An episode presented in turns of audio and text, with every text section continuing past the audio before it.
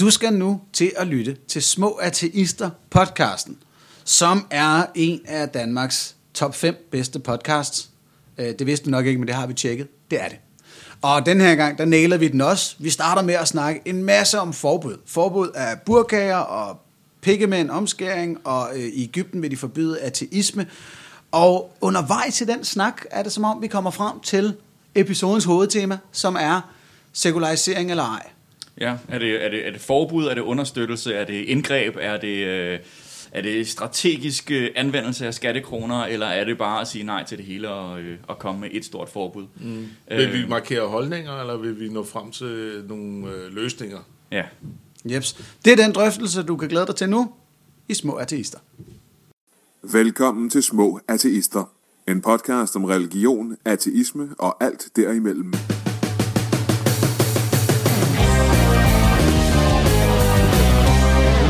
Så er vi i gang med Små Ateister, og lad os bare, øh, jo, hurtigt navnerunde. Mit navn er Anders Stjernholm, Jeg hedder Simon Nørgaard. og jeg hedder Mads Ahola. og vi er henholdsvis, øh, jeg er komiker og folketingsmedlem, Jeg er... Øh, hvad er jeg egentlig? Jeg er selvstændig. og det, det kan jeg lige forklare, for jeg er jyder, det er sådan en københavnsk ord for arbejdsløs. ja, og så er jeg ja, debattør og... Øh, hvad hedder Formand det? for Eftertro. er Formand for. Eftertro og tidligere Jehovas vidne. Yes. Og, øh, og jeg er historiker og engelsklærer. Små Ateister. Godt, så fik vi altså det på plads, og så kan vi gå i gang med de aktuelle emner i den her podcast. Øh, det første er burkaforbuddet, som øh, endnu en gang ser ud til ikke at blive til noget. Og heldigvis for fucking det. Ja, det håber vi på. Nu må vi se, hvordan det går. Og det, det tror jeg nogle gange, det kan godt overraske lidt, men lad os lige understrege. Altså, der er ikke særlig mange mennesker, der med, med et større indblik i religionskritikken i Danmark, ser ideen i det her forbud. Nej, hvis man er kritisk over for religion, er det ikke samme som, at man har lyst til at forbyde det, eller forbyde symboler, eller, eller et eller andet. Ikke? Det, det er lidt den øh, fordom, vi faktisk... Du, Ja. du er lidt er klar til at tale til det, ikke? Ja, ja, fordi det er så dybt frustrerende at være religionskritiker i Danmark, når så den, den politiske fløj, den fløj af politikken, der lige nu kan arbejde religionskritisk, er så snot elendige til det. Og det, det er hårde ord, og jeg ved det godt, at jeg er folketingsmedlem for Alternativet, egentlig skal jeg tale pænt, men det kan jeg ikke lige her. Altså, det, det er symbolpolitik, som har en, en marginal chance for rent faktisk at skabe de kulturelle bølger, som, som regeringen håber på. You had me at uh, symbolpolitik, for det er lige præcis det, det handler om. Ikke? Altså, men i stedet for at tænke samlet set, hvor er det, vi vil gerne vil hen, hvad er det for nogle problemer, vi vil løse, for eksempel med integration, og så laver et samlet udspil, så kommer der sådan nogle punktnedslag, som er sådan noget uh, populisme uh, og symbolpolitik. Ikke? Så er det burkaforbud. Uh, det, det minder om knivloven, ikke? Også, Ja, øh, hvordan? som gik, jamen, altså, man, øh, man indførte jo en knivlov, fordi at der, var, der, der skete nogle knivstikkerier inde i byen, og det ville man gerne bekæmpe. Og så kom der en lov, som så betød lige pludselig, at håndværkere, der stod med deres hele outfittet på at købe frokost nede i brusen, og så kunne de blive øh, øh, hvad hedder det, anholdt, eller i hvert fald få en bøde, hvis de havde en hobbykniv på sig, ikke? Ja. Ikke bare kun, men blev. Det, der, der der blev, var jo ikke? en, der faktisk øh, Ja, ja. blev straffet. Jo, jo, eller hvis du er ude at fiske og havde en kniv liggende i din bil, så er det også et problem. Altså, det er noget, øh, det er noget magtværk som, øh, som lovgivning, og i øvrigt så hjælper det ikke på noget problem. Kan du lige få lov til at klippe ud den der? ja. Øh, og, og, ja, og det løser ikke noget problem. Så det vil sige, at hvis du har en kvinde, der går med burka, fordi at hun er dybt undertrykt, jamen så ender det jo nok bare med, at hun slet ikke får lov til at komme uden for en dør. Ikke? Altså, det Og er der kan vi jo så... sandsynligt, ikke? Så, Lad os lige tage fat i den. Der er til synligheden ikke skide mange. Øh, tallene varierer mellem 8 og 200. Begge dele, vil jeg sige, er under bagatelgrænsen. Det man jo håber på, hvis vi lige skal prøve at møde de mennesker, der, der prøver at indføre det her forbud. Hvis Henrik Dahl sad her, vil han jo snakke om, at jamen, sådan en lovgivning, den skaber en, en effekt ude i befolkningen, og så er det som om, så pludselig bliver der diskuteret tørklæder og andet religiøs beklædning i de forskellige hjem, og så kan vi håbe på, at, ja, Ja, ja. ja. at det, det medfører en opblødning. Det gør i hvert fald, at, øh, at, at, at folk med, med meget øh, sådan, øh,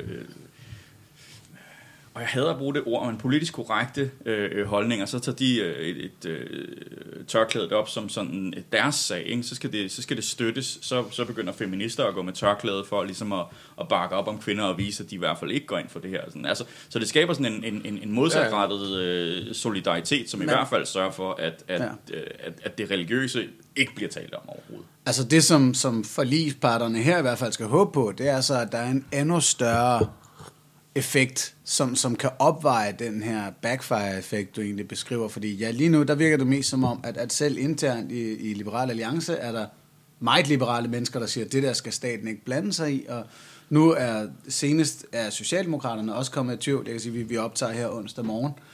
Øh, og pludselig er der syv fra den socialdemokratiske folketingsgruppe, ja. Der siger, at de heller ikke kan bakke det op. Og fem for LA, ikke? Du nok. Ja, øh, øh, fra LA, tror jeg. Okay. Nå, det er heller ikke så vigtigt. Det Nej. vigtige er, jamen der er meget naturligt nogle mennesker, der begynder at blive i tvivl, om det egentlig har en effekt. Nøjagtigt ligesom der var sidste gang, at, at det her blev foreslået.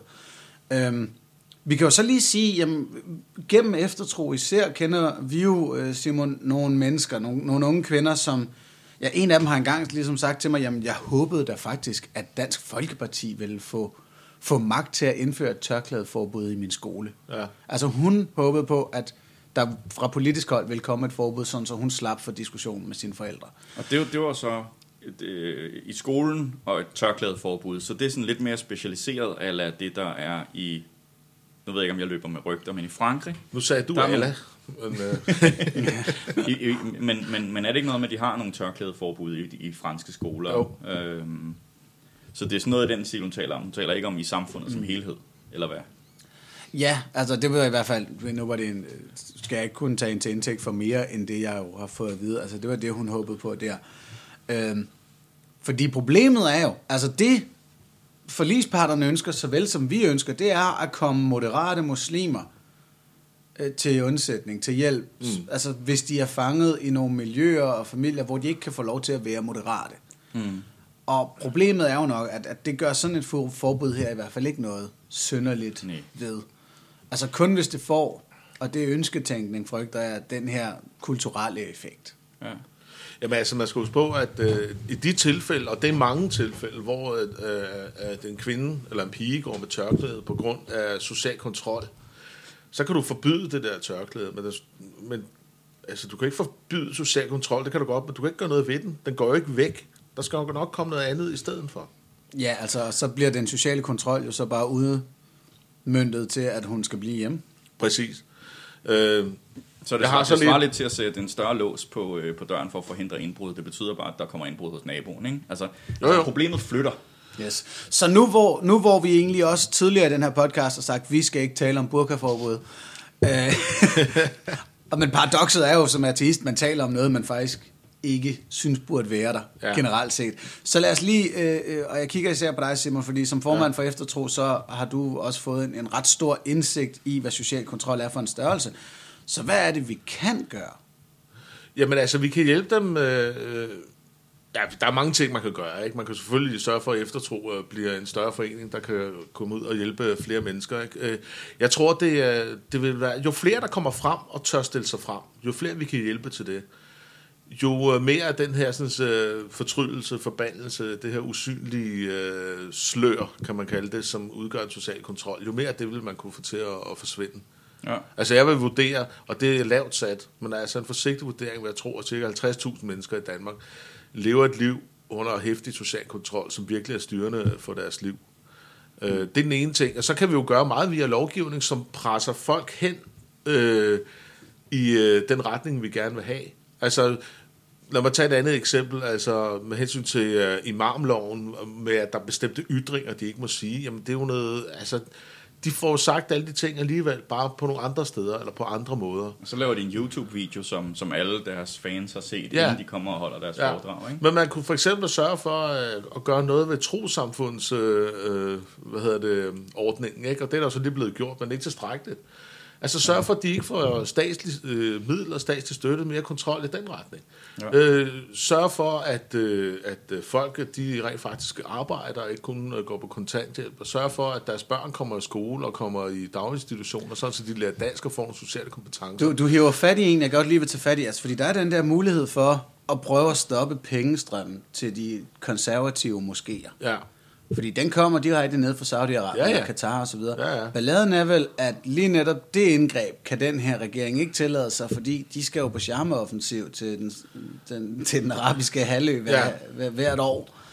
Og, og så man risikerer at gøre Saudi-Arabien skide vrede, og så køber de ikke noget Arla-mælk. Ja, men det er jo det, det er den klemme, vi er i, ikke? Og den, jeg ved også godt, det er svært. Øh, Det er ikke Og nogen vi- klemme, vi- det er bare grådigheden, der taler.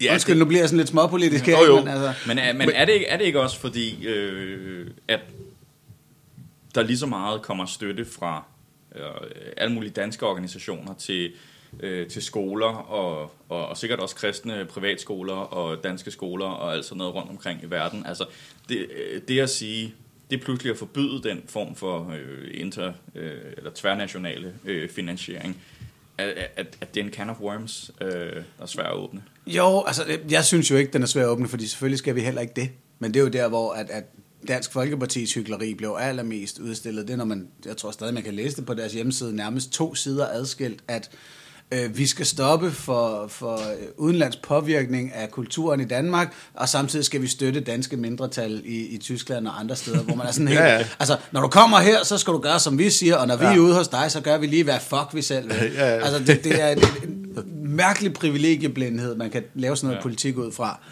Men den klemme, jeg talte om før, det, det er jo en klemme, som øh, øh, hvor Søren Espersen fra Dansk Folkeparti han siger, at med hensyn til økonomi og, og samarbejdspartnere, der må vi jo samarbejde med de værste forbrydere, øh, fordi vi skal overleve som land, så der skældner han. Ikke? Altså for eksempel, at vi sælger kød, øh, oksekød til Saudi-Arabien, øh, under selvfølgelig nogle bestemte forudsætninger. En af de forudsætninger er, at dansk øh, slagteri øh, hvad hedder det, det danske slagterierhverv, de skal simpelthen øh, støtte op om øh, omkring moskéer og halal øh, kød i, i, i Danmark. Mm. Altså det er et krav for, at øh, saudierne vil købe det. Sådan noget synes jeg er et øh, kæmpe problem. Ja, det, det, det, det Øh, føles forkert, ikke?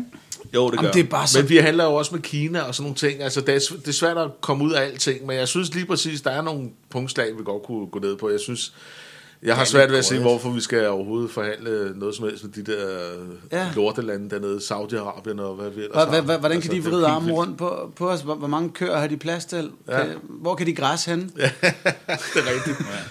Nej, men jeg synes ja, men også, vi altså, kræver, at vi skulle have en anden kurs, og der angår. Ja. Hvis, hvis, Ja. hvis jeg må nævne noget her, øh, som er, er, jeg kan mærke, det bliver mere og mere min politiske kæphest. Okay, jeg nøjes med at tease til den, og så får Mads lige lov til at, fordi du har noget at følge op med her. Ja, ja, ja. Bare fortsæt, Nej, en fyr, fordi jeg skifter emne. Du skifter emne lige om lidt. Okay, cool. Øhm, jeg, kunne bare, jeg tænkte bare i, i, i tråd med det, vi talte om før, øh, at, at, at vi ikke bare sidder og lufter vores forarvelse. Kunne man så ikke øh, vente om og, og sige, hvad skulle der til, før sådan et lovforslag ville være okay? Hvad kan man forbyde, eller hvordan skulle man ind, gribe ind med lov, hvis man skulle øh, adressere nogle af de her problemer, som vi jo... Altså, vi er jo enige om, at der faktisk er nogle problemer, som man kunne adressere med lovgivning. Så hvordan skulle man gøre det? Ja, Altså, godt. ja. Jamen, så passer det helt fint med det, jeg havde tænkt mig at sige. Fordi det er det der med forbuddet, der ikke... Altså, det er nogle helt andre indgreb. Og, og det, jeg tydeligt kan mærke nu, som var øh, en af konklusionerne, efter jeg havde skrevet Eftertro-bogen, og som virkelig står klart for mig nu, efter at have været på Christiansborg i et par måneder, fordi det er en af de få ting, jeg tror, vi kan blive enige om, det er, at vi skal opgradere vores krisecentre Ja, øh, flere ja, hundrede procent. absolut. Altså nu, det, endnu en gang var der nyheder, der har været nyheder hele sidste år omkring, hvor mange mennesker, der bliver afvist. Det endte med i 2017, at 4.500 mennesker er gået forgæves til et krisecenter. Uh, I forvejen er det ikke, fordi vi har mange, vil jeg sige. Altså, så, så folk, der, der kontakter et krisecenter, de er desperate. Og det vil så sige, at i hvert fald 4.500 mennesker har ikke fået hjælp. De 4.500 er jo taget tilbage til der, hvor de var, og har sagt til venner og andre i samme situation, Jeg- øh, jeg det hjælper ikke at gå på krisecenter. Mm. De har ikke plads til dig. Så der er jo nok de første 20.000, der måske har haft hjælp. Altså nu prøver jeg bare at fremskrive Ja, her. ja, ja. Det vi har brug for, er jo, at, at fordi det, det er jo for eksempel unge piger, der, der føler sig overvåget på grund af ære eller lignende, eller måske ligefrem øh, fysisk vold, eller, mm. eller psykisk vold, eller svær social kontrol i også Jehovas vidner, eller andre øh, fraktioner, og så selvfølgelig også folk med ikke-religiøse problemer.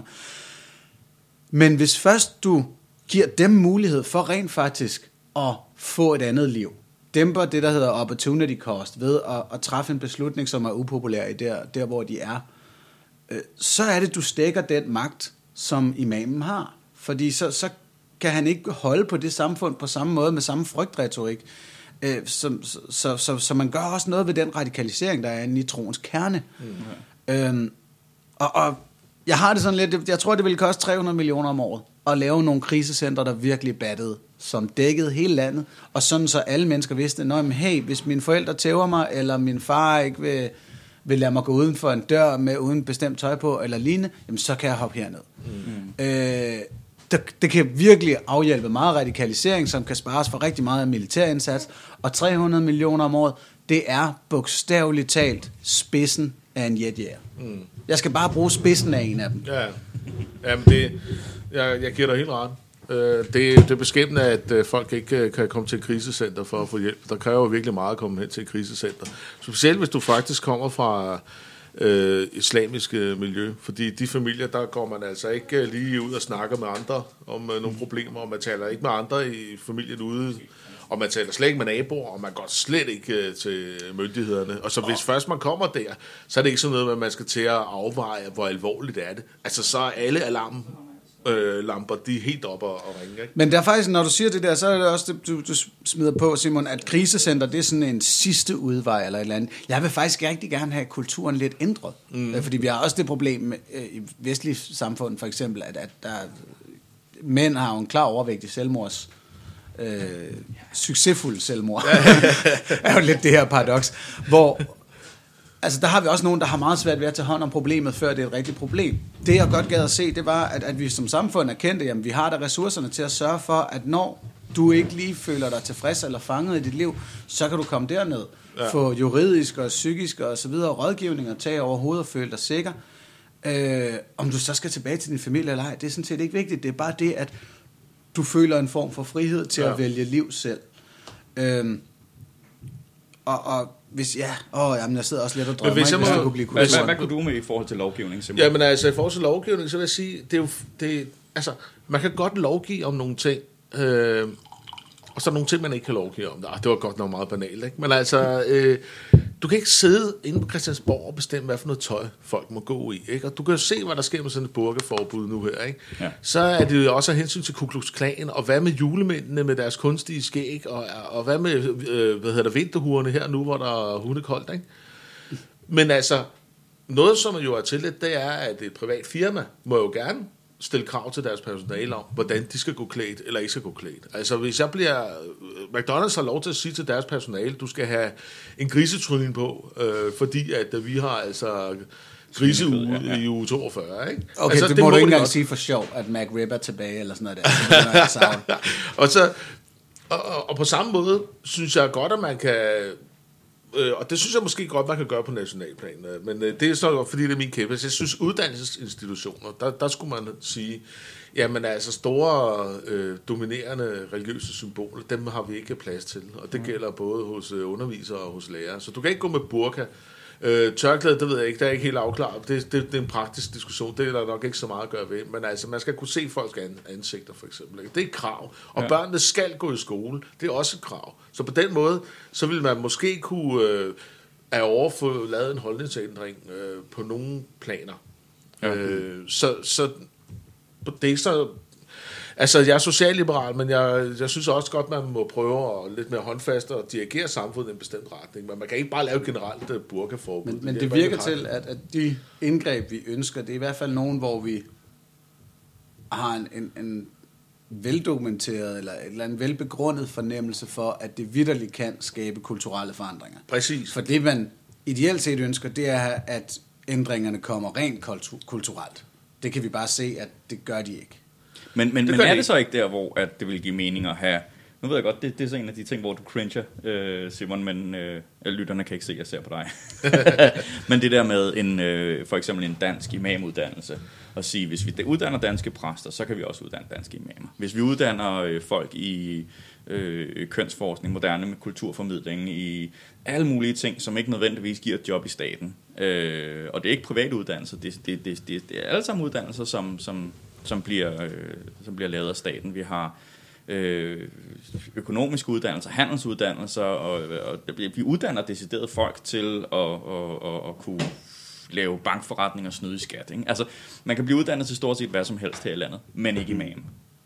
Så, så, så er det ikke en, en Men hvorfor mulighed. er det, vi diskuterer en imamuddannelse? Hvorfor diskuterer vi ikke en, øh, en øh, lama-uddannelse, eller hvad, hedder, hvad de nu hedder inden Det for er andre religioner? Ja, det, det er helt, helt konkret. Du, Ja, men- vi får ikke, vi får ikke øh, altså, det, vi har en, en, stor del af befolkningen, der, der er muslimer, og som, og som, som føler ganske irrationelt, og, og, øh, og, og, og måske dybt følt, at en imam er en vigtig del af deres åndelige liv. Men inden for, inden for islam, der kan du bare selv udråbe dig som imam, hvis du føler dig som imam. Det er Men sådan, man- det fungerer. Og det vil sige, at dem, som vi gerne vil ramme i Grimhøj moskeen, eller dem, der står og siger mærkelige ting nede i cykelskuret, i stedet for, Mhm. fordi de får rabiate til at have en moské, de vil stadigvæk være der. Men, men Simon, altså med, en- med, Det er jo et en- med en statslig ja, ja, kandidatuddannelse i islamisk teologi, så er det jo pludselig, du kvalificerer begrebet imam, og så er det, at ham fra Grimhøj moskeen begynder at stå i en klarere kontrast for, for, for den, de forskellige muslimer, når de pludselig skal se, om ham der med kandidatgraden, han lyder da godt nok til at have lidt bedre fat i det, end Osama selvstudie fra... øh, Men, men øh, hvad, hvad så, hvis den kontrast der bliver attraktiv? Ikke? Altså, Jehovas vidner elsker at læse Bibelen. Ikke? Der er ikke nogen af dem, der kunne drømme om at, at læse teologi, fordi at de ved, at derinde, der lærer man, at Bibelen ikke er Guds ord. Ja, men, men Jehovas vidner vokser heller case. ikke. Nå, nej, det, nå, nej, det er også bare for at sige, at øh. Ja. dem, man gerne vil ramme inden for islam, for eksempel tosserne i Grimhøj måske, de er i Jehovas vidner-kategorien. De vil aldrig nogensinde søge den der islamiske uddannelse. Der er altid nogen på vej ind og ud af sådan nogle grupper. Ja, altså, det, er Ja, ja. aldrig statisk. Det vil jeg også sige, at undskyldning for at starte sådan en uddannelse, det er, at den vil stille og roligt. Altså, ja. Vi skal jo ikke regne Ja, med, at det er en det, er, 10-årig ting, at det 7-årig betyder om ting. fem år, så er den der. Altså, og man kan også godt sige, rent principielt vil, vil, kunne man da sige, hvis endelig staten skulle betale for en teologisk uddannelse af diverse forkyndere, så vil en RUG-ordning sådan set være federe, synes jeg, hvor man tog øh, en basis bachelor i øh, alle religioner, og så måtte du først vælge din retning, når du havde lært om dem alle sammen. Så kunne du læse kandidat i din specifikke Ja, ja. profet. Altså, jeg, jeg, jeg, jeg går mere ind for en, øh, for en degradering af teologistudiet, øh, sådan, eller sådan som det er på Aarhus Universitet, hvor det ligger under religionsvidenskab. Ikke? Mm. Øh, og, og, selv det er lidt, lidt øh, Jeg, fishy, slet, jeg synes, man skulle afskaffe øh, teologistudiet. Ikke? Men der, Jo, jo. Jeg, jeg bestemt også mest til den holdning der, Simon, men jeg begynder at varme op for muligheden for, også bare fordi det virker som om det andet er svært at få indført, men varme op for muligheden for, jamen okay, så, så uddanner vi fra statslig side folk i, i islamisk teologi, og så ser vi, om vi kan skabe den moderation, den oplysningstid, den vej igennem. Øh, men det er et løbende dilemma, det der. Men så længe svarer det ikke kom... lidt til at have et kongehus, fordi man, man, man, man påstår, at det, at, at, at det er en god forretning for Danmark, for Danmark i sidste ende. Altså, at det er sådan lidt en... Og der findes det, der det, ingen som helst videnskabelig evidens for. Ja, men- hvad? det- nej, men- men, det, er men det, jeg selv mener, hvis det er, det det er sådan lidt en, øh, at, at, at, at det er en lidt underlig måde at smide penge efter problemet i, i, i et håb om, at det løser sig senere, men, men det, det virker stadigvæk. Nu ved jeg godt, at jeg har argumenteret imod mig selv, men Nej, men det, det er fuldstændig, det er jo, det er jo tav, stavningen op ad dag, ikke? Hold de hellige nær. right? ja, ja. Ja, ja. Sta- Stavning var jo også hans majestæts tro tjener. Ja, ja, men altså, Stavning snakker om, at du skal holde de hellige nær, ellers så går det af fandløs. Nå ja, på den måde. Ja, men det er det der Ja, og argument med at, ligesom at for at kontaminere få- det giftige... Øh, ja, ja. Ja, ja, betal for at få udblødt, ikke? Og jeg altså virkelig sådan sat hårdt op, hvis man sidder derude, og, og ligesom jeg er sådan lidt idealist, og tænker, nej, staten skal bare blande sig udenom. Mm. Bare sådan, jamen, hvis den her retning kunne betyde, at vi fik mere moderat, både kristen og muslimsk religion i Danmark, skulle vi så betale de her løgnagtige røvere for at blive lidt mere moderate at høre på og inkludere kvinderne og de homoseksuelle. Øh, Det, det kommer bare ikke til at ske ved, at man laver en uddannelse. De vil jo stadigvæk mene alt det andet der, som vi ikke kan lide. Ja, men altså profitering er jo- omkring, hvorvidt den virker eller ej, den kan vi drøfte længe. Jeg giver dig ikke ret i, at det ikke vil virke.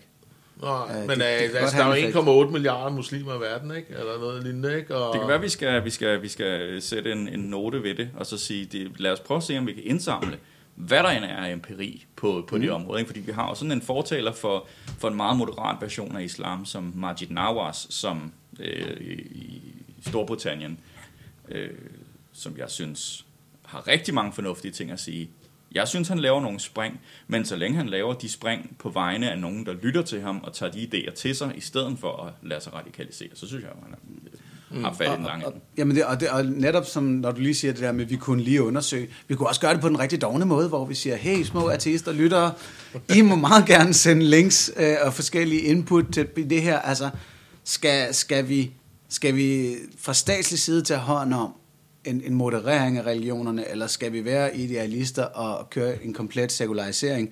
Øh, meget apropos, så bemærker jeg for nylig, øh, den, den franske islamforsker Olivier Roy kommer til landet her øh, den 21. eller 20. eller sådan noget, mm. og holder foredrag. Og han er sådan en type, der taler for, at Danmark skal gøre det modsatte af Frankrig.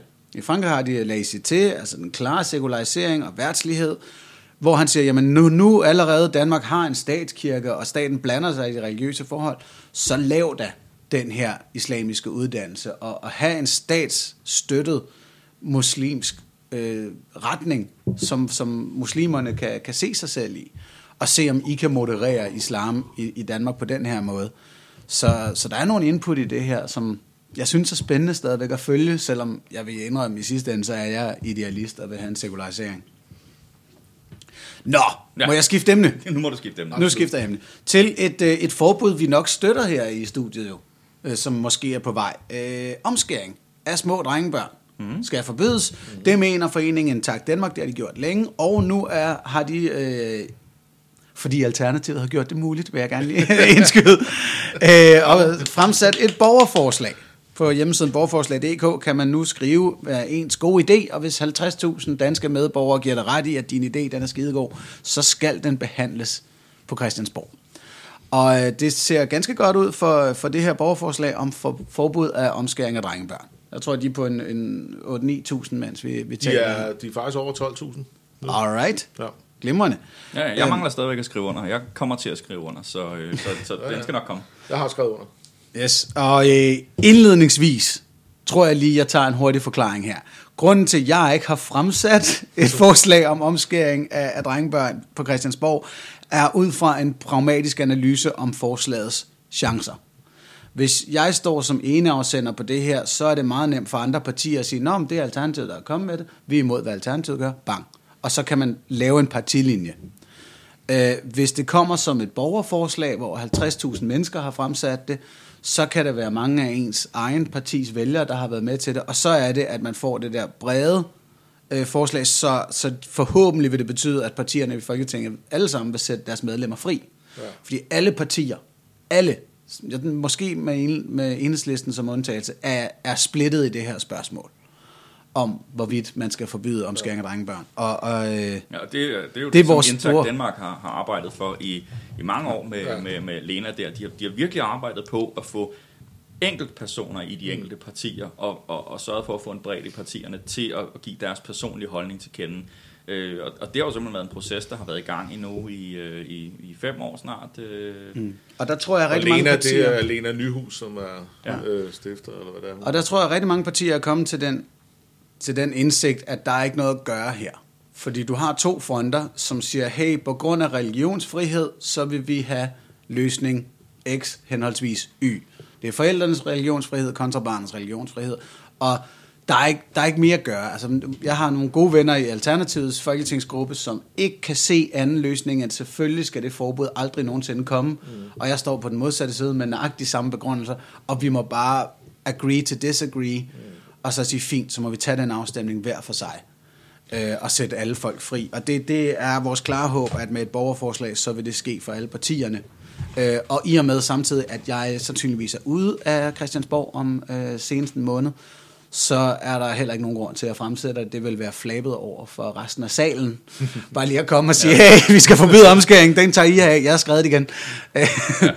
Men øh, hurtigt der er opklarende spørgsmål. Øh, der sidder vel også nogen og vurderer forslagene, som at det ikke bliver sådan noget ren øh, Jakob Havgård medvind på oh jo, cykelstierne. oh jo.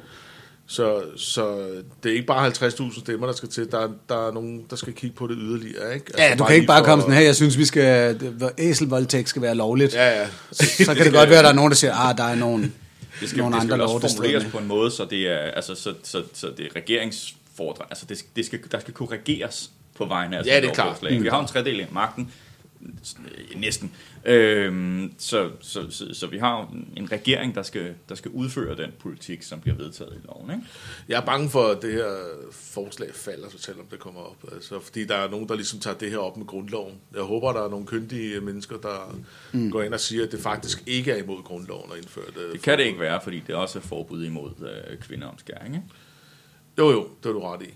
Det kan jo ja. muligt være imod grundloven. Den, den, den må være sådan meget enkel at, øh, at, at tage op der. Ikke? Men de vil selvfølgelig prøve. De vil, ja. de vil blive ved med at sige grundloven. De vil ignorere de argumenter, der, øh, der, der kommer på banen øh, i forhold til at sammenligne med kvindeomskæringer, så vil de spille på forarvelse og, og, ja, ja. og sådan noget. Det, det, det er bare sigende, at man har, man har altså, bro, altså meningsundersøgelser, der siger, at op, næsten op mod 90 procent af danskerne er imod omskæring og går ind for et forbud. Ikke? Jo, jo. Og det, det har været helt umuligt at at få til debat i Folketinget, så der er en meget stor diskrepans mellem dem, der ja. sidder derinde og udenfor, og det, det siger mig bare noget om, at der må være nogle kræfter, der ja, men, men, ikke kan... Men, men der skal vi så også lige huske på, at andre lovforslag, lad os sige, den er 60-40, ja. omkring hastighedsgrænsen på motorvejen eller et eller andet. Der er de 40 procent, som er imod det, den lovændring, der kommer.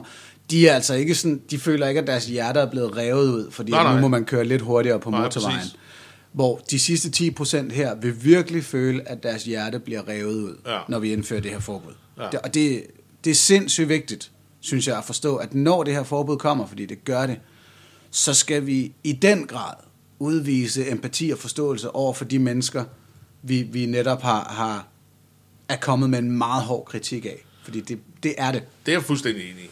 Absolut. Øh, og derfor synes jeg, at apropos ja. det her med kulturel øh, effekt, ringe i vandet, den her lovgivning er, er noget af det vildeste, der nogensinde vil komme på det her punkt, fordi det ligger, det ligger folk så nær. Mm. Altså, det er jo forældre, som har omskåret deres egne børn, mm. som nu får at vide, at det, de har gjort, er så forkert, ja. at det er ulovligt. Øh, den nemmeste parallel er jo selvfølgelig, da vi afskaffede revselsretten i 97. Altså, det var jo med et meget snævert flertal i Folketinget. Det var ja. alle de blå partier, inklusive Jakob Havgård, ja. der stemte imod, ja. og så mente, man fortsat skulle have lov til at slå rigtigt. på sine børn. Og det er jo fordi, at det, det var jo en kritik af alle de forældre, som havde gået og slået deres børn. Og alle dem, som var blevet slået af deres egne forældre især, og som elsker deres forældre.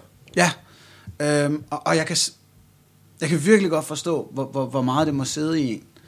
Øhm, så, så vi skal have en enorm forståelse for, at så er der lige pludselig et helt land i verden, der siger fra over for et indgreb, som flere milliarder mennesker mener er, er ikke bare harmløst, men ligefrem godt. Ja.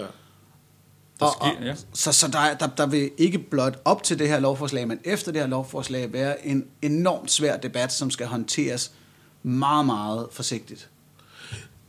Ja, det er rigtigt. Og i den debat, der skal man også kalde bullshit, når, der, når man så hører det. Ikke? Altså, nu er det fordi, vi skal spille tiden på Øslem Segis, men hendes, hun, øh, hendes lille omskæringsbog, der lige er kommet ud til 170.000 skolebørn, ikke? Øh, hvor at der bliver smidt nogle strømmer ind ud. Og jeg synes, det er meget vigtigt, det du sagde der med forældrene.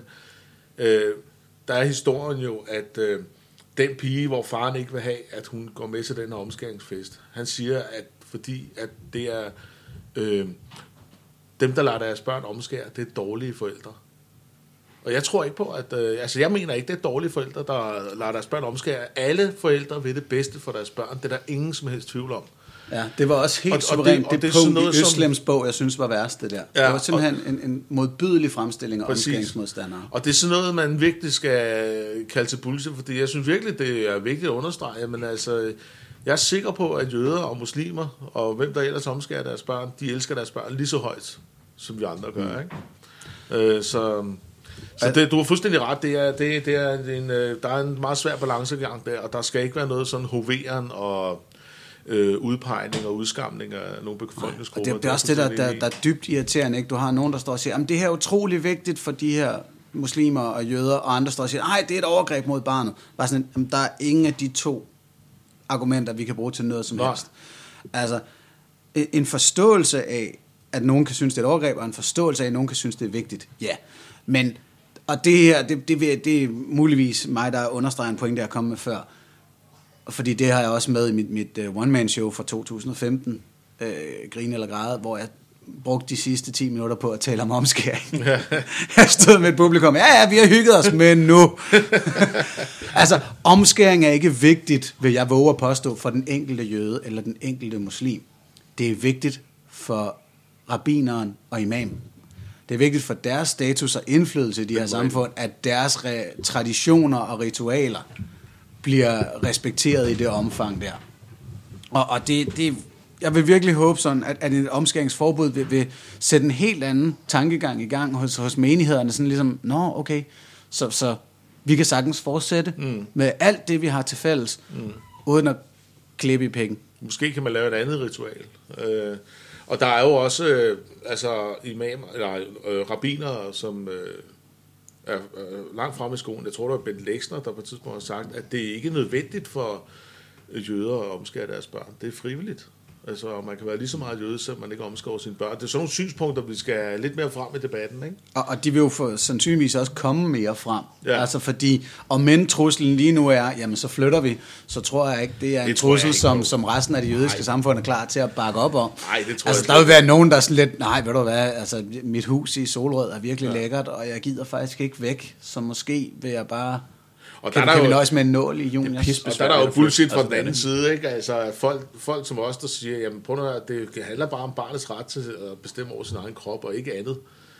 Øh, og så kan man så blive skudt i skoene, man er øh, antisemit, og jeg ved ikke hvad, ikke? Altså, det er jo også noget bullshit. Det er racistisk, det er antisemitisk, det handler bare om militant ateisme, og det handler bare Ja, om alt muligt. Ja. Og det bider ikke rigtigt på mig, når en mand, der får penge for at klippe børn i pikken, kalder mig et dårligt menneske. det gør det virkelig ikke. Vi springer videre til øh, endnu et forbud her i vores øh, forbudstema. Mm. Ægyptens regering fremsatte i juleferien, øh, det var det ikke for dem, at, nu, at nu vil de kigge på, om man kunne forbyde ateisme i hele Ægypten. Altså i forvejen har de øh, blasfemilovgivning i Ægypten, at man må ikke sige noget grimt om Allah og om profeten, men nu vil de ligefrem til at forbyde irreligiøsitet, ikke tro, som, som en filosofisk retning. Det er også på tide. Øh, jeg synes, det er hammer alvorligt. Meget mere, end jeg kan forstå på mine kolleger. Øh, jeg var glad for, at... Nå, øh, det er ked af. Ja, inde på Christiansborg, der talte jeg hurtigt med, med Daniel Toft Jacobsen fra, øh, fra Socialdemokratiet og, og andre i, i kirkeudvalget og i, i forskellige tværpolitiske netværk, at, at det var et kæmpe problem, det her. Alene det, at en regering overvejer den form for lovgivning, synes jeg er meget, meget problematisk. Øh, så jeg, jeg skrev også til, til udenrigsministeren ret hurtigt, og vi, vi blev også enige alle os andre, men jeg skrev til udenrigsministeren, hvad har du tænkt dig at gøre ved det her? Og det virker til, at udenrigsministeren, de, han vil gerne arbejde på de interne linjer. Det- Han havde henvendt sig til Ægyptens regering og sagt, det der, det er problematisk, og så videre, og så videre, og så videre. Men jeg synes ærligt talt ikke, det er nok. Jeg, går, jeg håber på, at alle verdens regeringer er gået sammen og har sagt, prøv at høre, det der, det går ikke, dreng. Men der er ikke noget offentligt, hvor det synes jeg virkelig, man, man godt kunne tillade sig at sige, at altså, alene det, I overvejer at forbyde tankekriminalitet, mm. er langt, langt, langt over stregen i forhold til menneskerettigheder. Prøv, prøv, prøv at, øh, at, at vende den om og forestil dig, Dansk Folkeparti er ved at komme igennem med et eller andet forslag om, hvad ved jeg, et totalt muslimforbud i Danmark. Mm. Øhm, og at der så bliver arbejdet på de interne linjer for at få dem til at frafalde det forslag, eller få dem til at lade være med at stemme mm. for det, eller, eller et eller andet. Og pludselig så kommer der et opråb fra alle verdens lande, og fra alle de ting, som, øh, som Dansk Folkeparti havde. De havde FN, og de havde konventioner, og de havde EU, og de havde alle de der ting, der kommer fra andre lande, der så går ind og siger, det her, det må I ikke. Så ryger forslaget lige igennem, fordi så bliver det en principsag. Så jeg tror måske, der er noget visdom i det, ministeren gør. Altså mm. at sige, det vigtigste er sådan set resultatet, at det her forslag ikke bliver vedtaget i, i Ægypten. Øh, og om vi så får nogle point for at stille os op og, og råbe vagt i gevær, det, det, det er mindre vigtigt. Ja. Du, ej, nu, nu, nu Problemet med ved den vende approach- mig lidt, Mads. Men problemet ved den approach, det er jo selvfølgelig, at så får man heller ikke sagt noget. Verden får ikke meldt sin holdning ud.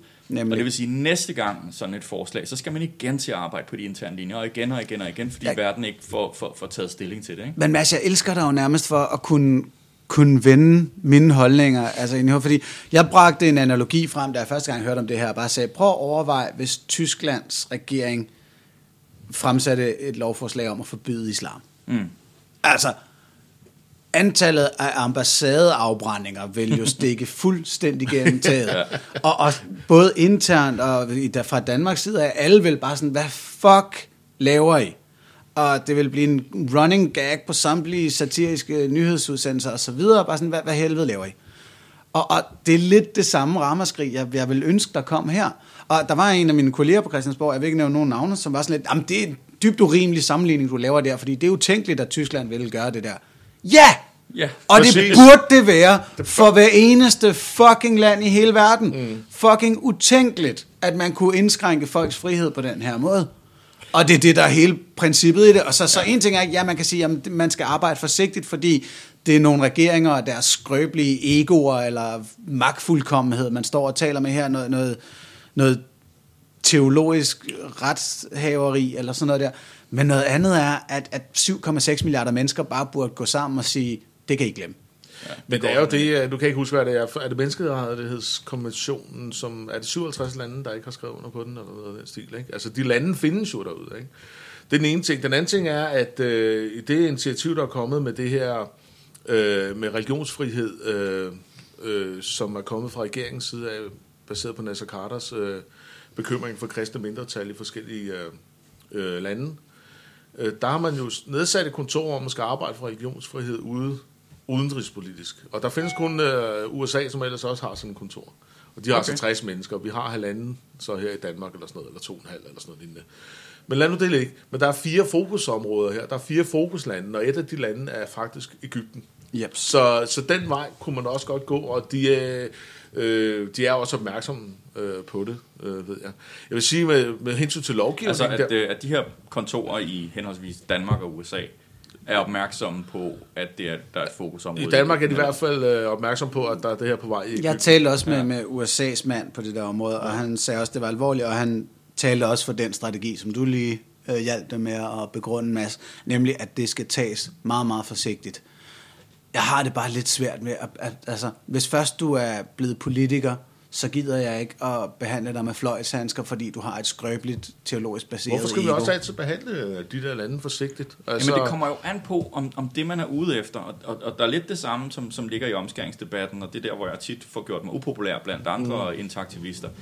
Øh, det er det der med, hvad er egentlig vigtigst? At få lavet et, et, et, et, et klart, tydeligt og synligt forbud, eller at få folk til at holde op med øh, at omskære deres børn. Øhm, og, og rigtig mange mennesker sætter lighedstegn mellem de to ting, altså at det er det fuldstændig det samme, og det mener jeg bare ikke. Øhm, men jeg mener, altså, men, men, men selvfølgelig så er lovgivning, det sætter en præcedens, som går, går, går, går længere frem og, og skaber mulighed for at håndhæve og skaber mulighed for at, at, at, at forcere en kulturændring oppefra. Men, men rigtige kan- kulturændringer plejer jo at komme nedefra, og det er der vil, til der vil jeg sige, der, der vil jeg godt skille imellem, altså hvad er det så, du gerne, hvad er det, man gerne vil ændre? Er det noget, hvor folk gør noget ved sig selv?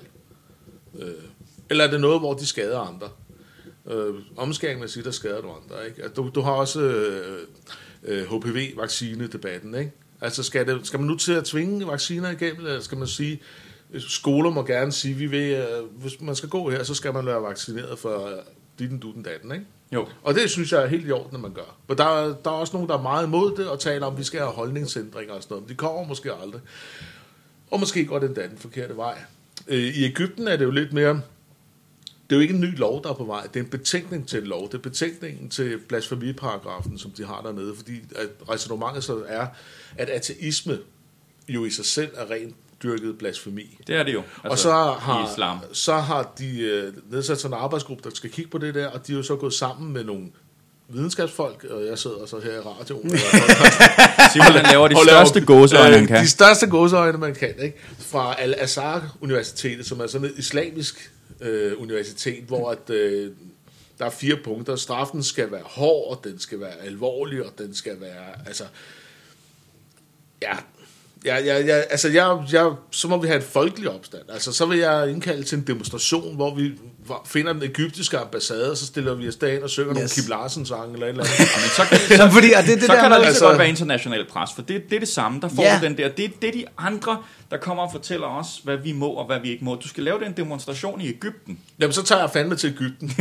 det, sejt. ja. Jamen altså ligesom, øh, ligesom altså, regnbuefolket gjorde nede i Tyrkiet, hvor Vores de blev indsamling på Patreon til... Øh, Simons Ægyptens tur. Men prøv at høre, det er jo netop det der at du sidder og snakker om rigtige kulturændringer. Jamen, hvordan bliver de skabt? jeg ved det ikke. Og det er det der med, jamen, bliver de skabt ved, at Anders Samuelsen, han sender et brev til en anden slipseklædt fyr i Ægyptens regering, eller bliver de skabt ved, at vi råber højt nede på gadeplan? Og jeg, jeg, jeg sidder faktisk ikke her og siger, at jeg nødvendigvis ved, at det er fordi, vi råber højt på gadeplan. Fordi balladen er jo, at der, der er en del forskning efterhånden, der snakker om the backfire-effekt, og at, Ja, ja. at folk er... Øh, Øj, det er svært at finde på det rigtige synonym for idioter her. Altså sådan, når, når man for eksempel... Stadig, stadig. St- stadig vedholdende. Øh, æsler. Øh, altså når, når du fortæller vaccinemodstandere alle fakta omkring, at vacciner virker, så bliver de ja. faktisk mere modstandere. Ja. Alene det, at man beskæftiger, man bruger tid på at beskæftige sig med et emne, mm. risikerer at validere den holdning, du allerede havde, uanset at al den tid, du bruger på emnet, handler om at sætte dig ind i modpartens argumenter. Mm. Øh, så, så det er småfarligt. ja. Jeg hørte nogen for nylig sige, at der, at der er noget, der tyder på, at backfire-effekten er midlertidig. Ja. At der er en backfire-effekt til backfire-effekten, at folk de graver hælene i i et stykke tid, øhm, men, men, men så kommer forandringen nogle gange senere hen. Øhm, jeg, Det har ikke selv, jeg har ikke selv fået fundet det, det studie nu, men jeg skal, jeg skal have tjekket op på det, fordi hvis man, hvis man kigger på det kortsigtede, og man så altid tænker, åh oh, nej, vi skal undgå backfire-effekten, så, så, så, så er det rigtigt. Så er det hemmelige brev til, fra Samuelsen og sådan noget. Det er, jo, det, er jo, det er jo selvfølgelig den eneste rigtige måde, hvis man gerne vil forhindre det her. Men, men det kan godt være, at, det ikke, øh, at, at, at der også er mulighed for at have en offentlig debat, og folk så deler sig i to lejre, og så, så stopper den offentlige debat, og så efter noget tid, så minkler lejrene igen, og så næste gang debatten bliver holdt, så, så er resultatet et andet. Men Ja. det, er- folk er også forskellige, ikke? Så folk skal overbevise på, overbevises på forskellige måder. Ja. Ja. Så jeg tror, det er mange forskellige stemmer, der skal gøre det, ikke? Og det er jo meget. Altså, Altså- fordi, ja, men uh, bare for lige at sige, at med ateisme-debatten, ikke, der prøver jeg ligesom at, at tale ud fra mit tidligere religiøse, øh, øh, altså som baggrundsmusik, sådan, så jeg har lidt mere patos eller troværdighed og sådan noget lignende, ikke? Altså folk kan ikke bare affare mig som en eller anden, der ikke ved noget om religion, fordi at, det, det, det gør jeg så. Øh, og det samme gælder med... Øh, Øh, og nu tager lige tråden. Men altså, øh, øh, At, at flere forskellige stemmer kritiserer på forskellige måder. ja, og det var bare lige fordi Dawkins, altså det her med, det her med at øh, skal du overbevise folk, skal du argumentere savligt og så videre, eller skal du provokere? Og Dawkins siger, at nogle gange skal man også provokere, for han, han var selv, da han var 15 eller sådan noget, sådan lidt øh, fluffy, teologisk interesseret og sådan noget. Ikke? Og der var en bog, han var helt vild med, og så læste han en anmeldelse af den bog, hans yndlingsbog, som er den vildeste anmeldelse, der nogensinde er skrevet, tænker han. Ikke? Og det fik ham til at vågne op og sige, det kan jeg da pludselig godt se. Ikke? Så, så nogen skal provokeres, nogen skal have et los i røven, nogen skal øh, have altså pisk og gulerødder. Ja, ja, og det er jo rigtigt nok, altså som du siger, vi kan også prøve at tage nogle yderpunkter. Vi har Christopher Hitchens og Sam Harris Ja, ja, ja. ja. er hver sin skole. Ikke? Hitchens han vil bare kalde bullshit. Ja. Ja. Harris han vil vildt gerne se, om han kan komme ind til Ja. ja. Og så siger han, du kan også bare meditere, det kan faktisk det samme som bøn. Ikke? Han er jo simpelthen sådan en Arne Nuka-gren i et jakkesæt. Og så er der endnu værre øh, David Silverman, øh, Firebrand Atheisten øh, Ja. fra, fra USA. Ikke? Han er benhård og siger, at religiøse mennesker skal bare have hjælp, mand. Det er ofre. Mm. Øh, og, og det er fint, fordi han er ikke den første, der trænger ind under huden på dig, men på et tidspunkt støder du på hans videoer og tænker, wow. Ja. Altså det har jeg jo også hørt fra folk i eftertro andre steder, mm. at, at bare sådan, Nå, så lige pludselig finder jeg ud af, Ja, Øv, så, man er nødt til at have ret. forskellige... Ja, men man er nødt til at have de der forskellige steder. Og jeg kan også huske, at der er en fyr fra et stort lokum af en øh, eks-muslim, som fortalte sådan, jamen jeg så dine videoer for mange år siden, og synes, det var noget værre lort, ikke? Og Ja. så lige pludselig så, øh, to år senere, så har han via nogle andre input fået noget, noget andet ind, og så sådan, men nu kan Jamen, godt jeg vil, der jeg vil jo, der." jeg holder bare holdt stor afstand til ateismen øh, i alle de år, jeg gik og tvivlede der fra Jehovas vidner. Men da jeg der, så kom over om på den anden side, og ligesom fandt ud af, at det var ikke farligt længere, Så har du brug for det. så havde jeg brug for det, og jeg har brugt oceaner af tid på at, at stå og more mig over øh, Christopher Hitchens øh, vilde udsagn, og han gør det skide godt. Det er bare ikke alle, der Ja. kan gøre det. Yes. Godt, og jeg synes generelt set, så har vi i det her afsnit af Små Artister virkelig fået trukket nogle linjer op omkring, hvordan kommer vi frem til målet, nemlig en større moderering af, af religiøs tro og praksis i vores samfund. Hvordan kommer vi tættere hen på, på hvad det vi drømmer om, ikke? det der store Star Trek-ish.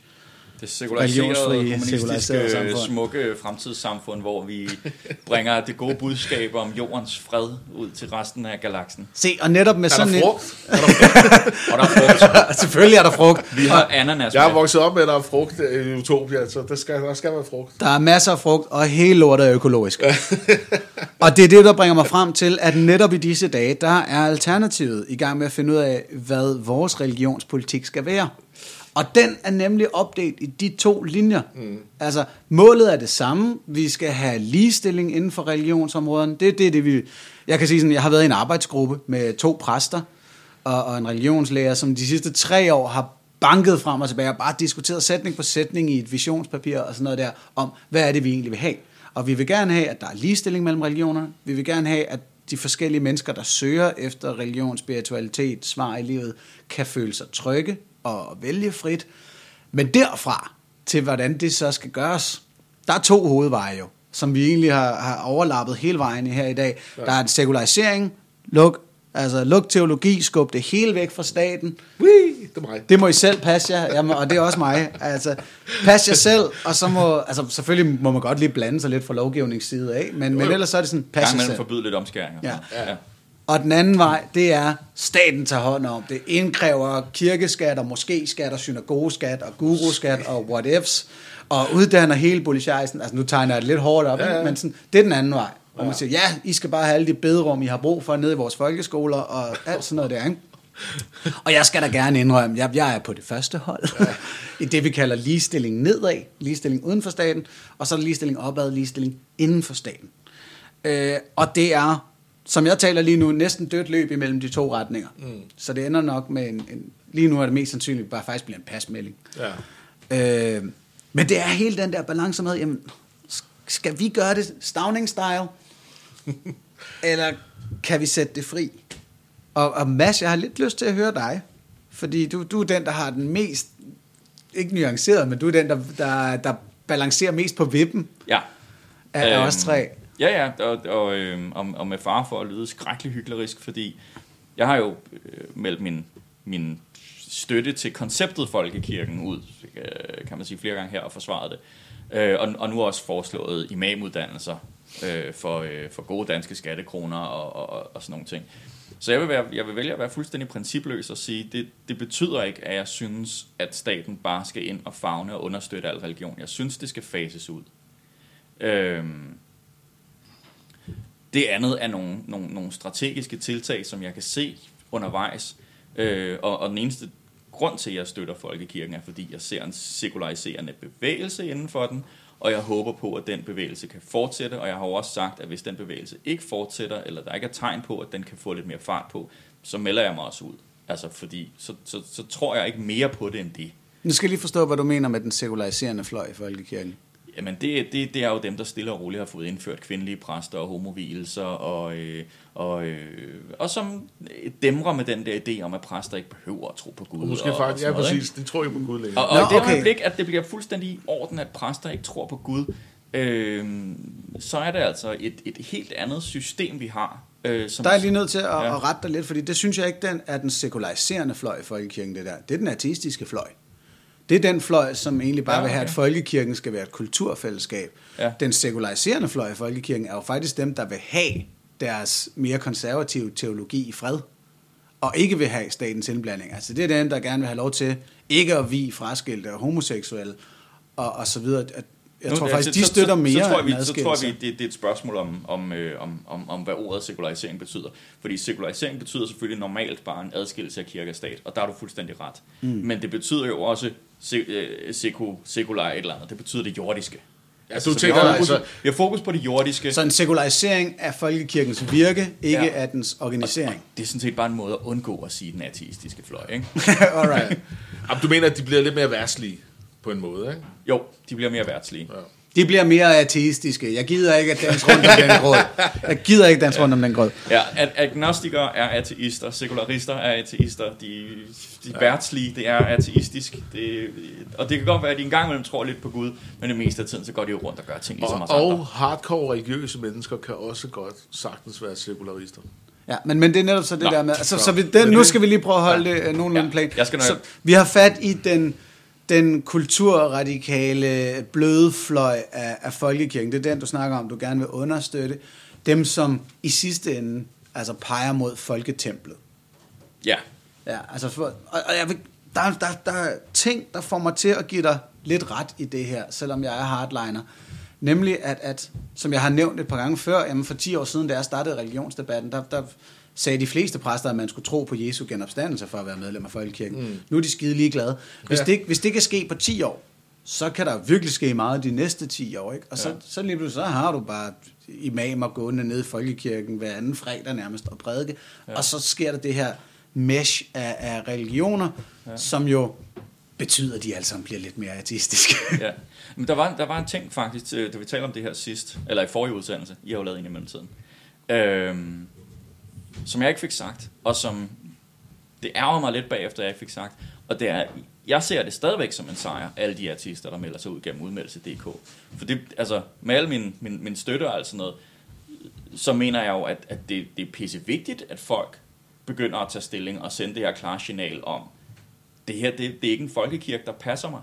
Og at jeg så tilfældigvis har en eller anden helt vildt langt ude hasvision om, at, at folkekirken kan blive et bedre sted at være, så, så betyder det ikke, at det er noget, jeg nødvendigvis synes, at andre skal følge, med mindre at de vil arbejde aktivt for den vision. yes. Gav det mening? Så vi kommer altså stadig for det her. Skal, skal staten betale for, at religionerne møder, får en oplysningstid, eller skal vi regne med, at den kommer af sig selv? Og, og jeg kan godt mærke, jo mere jeg bevæger mig i det politiske system, jo mere kan jeg godt se argumenterne for den første løsning. Min, min indre idealist kan stadigvæk ikke se ideen i, at man skal give folk penge for at blive klogere. Men det er jo, man kan måske sige, det er sådan en form for makroøkonomisk SU. Ja, men så der vil jeg så sige, øh, det er også min erfaring øh, som tidligere religiøs, der har jo ikke ændret mig, at øh, du får så nogle meget federe religioner, hvis folk er der, fordi de vil være der, ikke fordi de får penge for det. Jeg synes, du får en meget federe kirke. Det kan godt være, at øh, folkekirken bliver mindre, hvis man skiller stat og kirke ad, og de selv skal sørge for deres øh, præster og den slags ting. Men øh, du får måske endda nogle præster, der, der har et kald, mm, mere men- end at de snakker om øh, arbejdsmiljø og Helsinki døbefonde, eller hvad det er. Øh, altså, øh, så, så jeg, ja, øh, jeg skulle stadig, ja, jeg er ikke overbevist. Ej, Okay, jeg, jamen, jeg, og det siger jo noget, Jeg fordi- jeg kunne være så kompromilløs som dig, Simon, fordi det, der er et eller andet fedt i at bare øh, kalde Men jeg kan enormt godt lide din pragmatisme i øvrigt, ikke? Altså, fordi principper er jo farlige, ikke? Men altså, så, Kæft, hvor er I søde der. jeg sidder og prøver, roser. du er også sød, Anders. Jamen, jeg sidder bare og skifter frem og tilbage mellem jer faktisk. Altså, en lille, Men, men, øh, men altså, jeg, jeg, så jeg, jeg, jeg kalder jo mig selv eks-fundamentalist, men jeg er begyndt at blive i tvivl faktisk. Jeg er måske stadig fundamentalist, men med det udgangspunkt, at øh, jeg, jeg, jeg faktisk godt kan ændre det øh, synspunkt. Jamen, det ved fordi- jeg godt, det er selvmodsigende, men... Hvis, hvis jeg lige må spørge dig, altså mm. du, du kommer jo fra et, et ret uafhængigt trosamfund, Jehovas vidner, mm. som netop er hardcore, fordi de er uafhængige. Mm. Så er du ikke bange for amerikanske tilstand, hvis vi tager den helt øh, sekulære linje? Altså, penge og religion går rigtig godt sammen, og det ser vi i USA. Og netop præcis USA er jo et øh, dårligt, dårligt for min argumentation, det er klart, ikke? Fordi der er der jo gået fuldstændig galt øh, nogle steder. Jehovas er jo ikke helt uafhængigt, det er et anerkendt trosamfund, så de får vel, hvad der svarer til et meget højt tocifret millionbeløb i skattefritagelse om året, ikke? Åh, Men det, og det er jo også det, de døjer med i USA, fordi hvis de virkelig havde adskilt øh, kirke og stat derovre, mm. så ville der jo ikke være de der øh, skattefradrag. Ikke? Så skulle kirkerne ud og påvise, hvis de rent faktisk lavede noget velgørenhed, Ja. og få en lille smule skattefradrag for det, i stedet mm. for nu, hvor de bare kan sige din kirke, påstå det der var velgørenhed, mm. og få komplet skattefradrag. Ikke? Men altså, det er rigtig nok, det er en teknikal- teknikalitet, men det er, ja, men der er jeg så bare måske lidt mere kompromilløs og siger, det her med, at religionen er farlig, og den skal vi så inddæmme og kontaminere i en uskyldig, værtslig show, der hedder så den, den store folkekirke, hvor alle må være, eller et eller andet. Ikke? Jeg, ved, jeg synes, det er på en måde er en dårlig... Skal vi så også... Så lad os da lave en nazi-uddannelse, sådan, så vi kan få nogle storbarmfører ind. Nå, så vi kan Og få nogle blødere nazister. Ja. altså, jeg mener... Vi har, vi har heller ikke forbudt nazisterne, vel? Altså, men, øh, men holdningen er bare i landet, at øh, altså, de, de er jo skøre som mænd, ikke? Og derfor er de Det er en vidunderlig analogi. Så, så vil jeg sige, i det øjeblik, at der er 400.000 nazister i Danmark, og deres øh, øh, Obersturmbannführer bliver uddannet i, øh, øh, i Argentina. For statskundskab. Øh, nej, Nå, i nej, okay, Argentina. ja. så, så, så kan det godt være, at jeg vil gå ind for en, en, en dansk Obersturmbannführer. Uddannelse. En dansk kandidat, en, en kandidatuddannelse i nationalsocialisme Det får også en helt og anden, racerenhed. det får jo også Jeg en helt venter anden, mig lige med at sige ja til det. det får Nej, også en helt altså- anden øh, legitimitet, ikke? når du så begynder at stable en statslig uddannelse på benene og så videre, ikke? Jo. Øh, som jeg heller ikke bryder mig om. Nej. Det må jeg sige. Jeg, Altså, jeg, kan, jeg kan virkelig godt lide, vi- og jeg vil gerne undskylde, fordi der sidder nok opmærksomme lyttere og sådan lidt, er I ikke i gang med en temmelig omfangsrig ad Hitlerrum lige nu? Jo, vi er. Jo, vi er. Helt vildt. Ja. Øh, men det er sgu meget sjovt tanke at lige Ja, forfølge. ja. Det er noget så skidt, at så går staten ind og siger, "Nå, men så prøver vi at uddanne jer i det, sådan, så vi lige kan moderere lortet. en gang." Ja, altså, den, den, den kører man jo ikke. Men ved I hvad, det bliver vi ikke enige om i dag. Vi kan tydeligt se, at linjerne er trukket op mellem Simon og Mads. som Øh, elsker hinanden. Som elsker hinanden. Ja, nej, men det er rigtig fint. Lektier til næste gang. Jeg har et forslag, i hvert fald for du og jeg, Mads.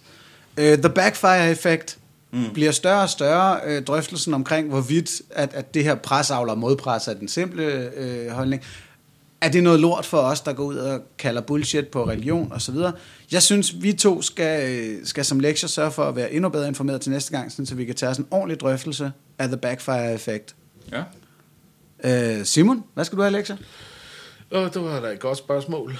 Øh, det bliver jo sådan noget øh, eksistentielt noget, måske. Altså, skal jeg prøve at se, om jeg er for fundamentalistisk, eller, eller Ja. jeg ikke er? Skal du lige prøve at kugle Ja, men din altså, egen jeg, fundamentalisme? så, jeg er klog og skadet, så bliver jeg jo nødt til at, at, stille mig selv nogle lidt mere kritiske spørgsmål. Ikke? Øh, Men jeg, jeg kan med det samme sige, jeg kan ikke love noget. Nej, du kan prøve at smage efter, om der er nogen af Masses eller andre, øh, Ja. andres øh, argumentation omkring, hvorfor man ikke skal sekularisere, der, der sætter sig i dig. ja. Så er det givet at afsøge videre. området i hvert fald. Yes. Ja. Og øh, et bud ud til alle jer lyttere, det skulle så være, jamen send os jeres argumenter for, om man skal, skal ligestille religionerne ved en sekularisering, eller om staten skal stå for det cirkus der, og, og lige så stille sørge for, for den oplysningstid, som de trænger til. Ja. Ja. Alright. Det var små artister for den her gang. Tusind tak, fordi I lyttede med.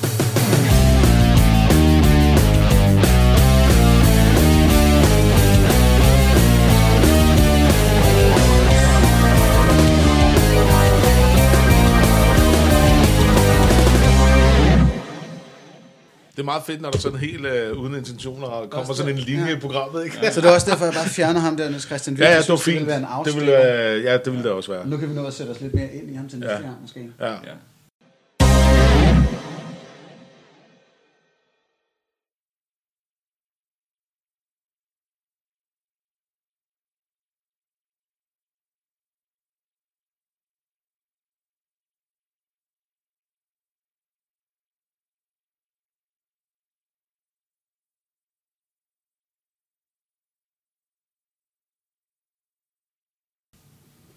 Do do do do do Do do do do.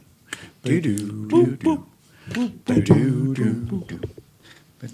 No one can have free when it is you. free both from arbed and from school.